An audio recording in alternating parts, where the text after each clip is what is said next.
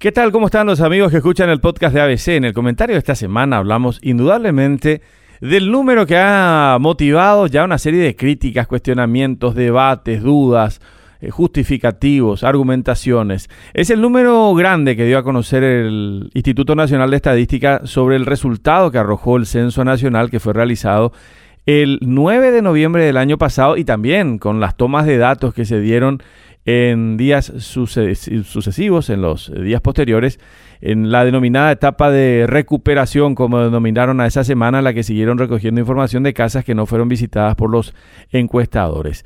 Según el Instituto Nacional de Estadística, el censo arrojó el dato de que somos menos de 6.110.000 habitantes en el país.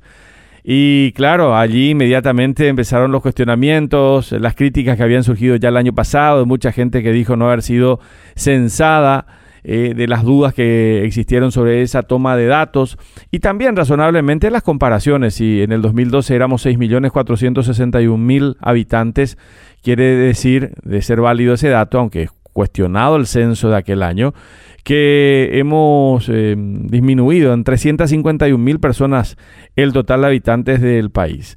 Pero además hay otros datos y allí es donde surgen eh, dudas más sólidas Tomamos, por ejemplo, el padrón de la justicia electoral y hacemos el contraste con los datos del censo del Instituto Nacional de Estadística y nos encontramos con detalles llamativos. Por ejemplo, según el censo, en la capital vivimos poco más de 477 mil personas, pero según el padrón éramos casi 439 mil los electores. Es decir, que solamente había 38 mil o hay 38 mil personas que no están en el padrón, es decir, niños, adolescentes y adultos que eh, tampoco se inscribieron ni fueron inscritos automáticamente, porque esa ley de inscripción automática hay que recordar que entró a regir hace unos años nada más.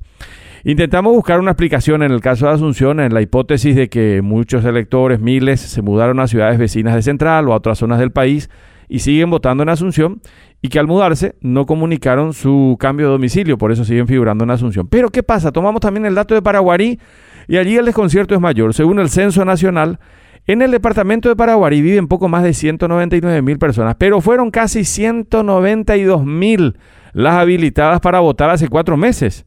Siempre según este cruce entonces solo existen 7 mil niños, adolescentes y adultos no inscritos en el padrón. Solo 7 mil.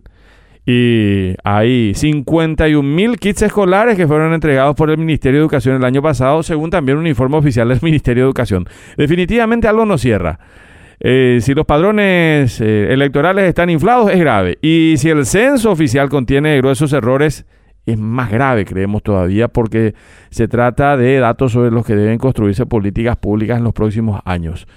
Eh, al hablar de este hipotético descenso de la población, el director del Instituto de Estadística, Iván Ojeda, apeló a la explicación de que hubo un gran éxodo paraguayo, principalmente hacia España y Argentina entre 2002 y 2008, que además disminuyó el promedio de hijos por mujer, que también entonces eh, eso se dio, que hay menos mujeres tomadas como referencia que las que eh, se consignaban en el censo del año 2012 pero también está el dato de que aumentó la cantidad de viviendas en el país. Hoy son más de 2.109.000 según el censo. Eh, Ojeda explica que en realidad hay menos gente viviendo por casa. Como fuere, quien inmediatamente recogió las dudas fue el nuevo ministro de Economía, Carlos Fernández Valdovino, que anunció que le gustaría hacer una revisión técnica de los números y de todo el proceso de recolección de datos y estimaciones de los técnicos del Instituto de Estadística lo que va a llevar, de ser cierto, a diseñar prácticamente un nuevo país, decía Carlos Fernández Valdovinos, quien, al ser ministro de Economía, está absorbiendo las funciones de ministro de Hacienda, de secretario técnico de Planificación y de secretario de la Función Pública. Es decir, con esa fusión en el Ministerio de Economía se concentraron las funciones de estas tres entidades. No es para menos. Lo que ocurre es que si esta nueva cifra de habitantes de 6.109.644 habitantes es real, Inmediatamente el Producto Interno Bruto se dispara, en más del 20% crece, y también disminuye drásticamente la estimación de la pobreza en el país. Solamente por citar dos de los aspectos de la política económica que se modifican inmediatamente y abruptamente también. El camino, creemos, una exhaustiva auditoría de toda la información recogida para intentar restaurar el daño a la confianza y a la credibilidad de la información sobre la que tienen que proyectarse políticas públicas durante los próximos años.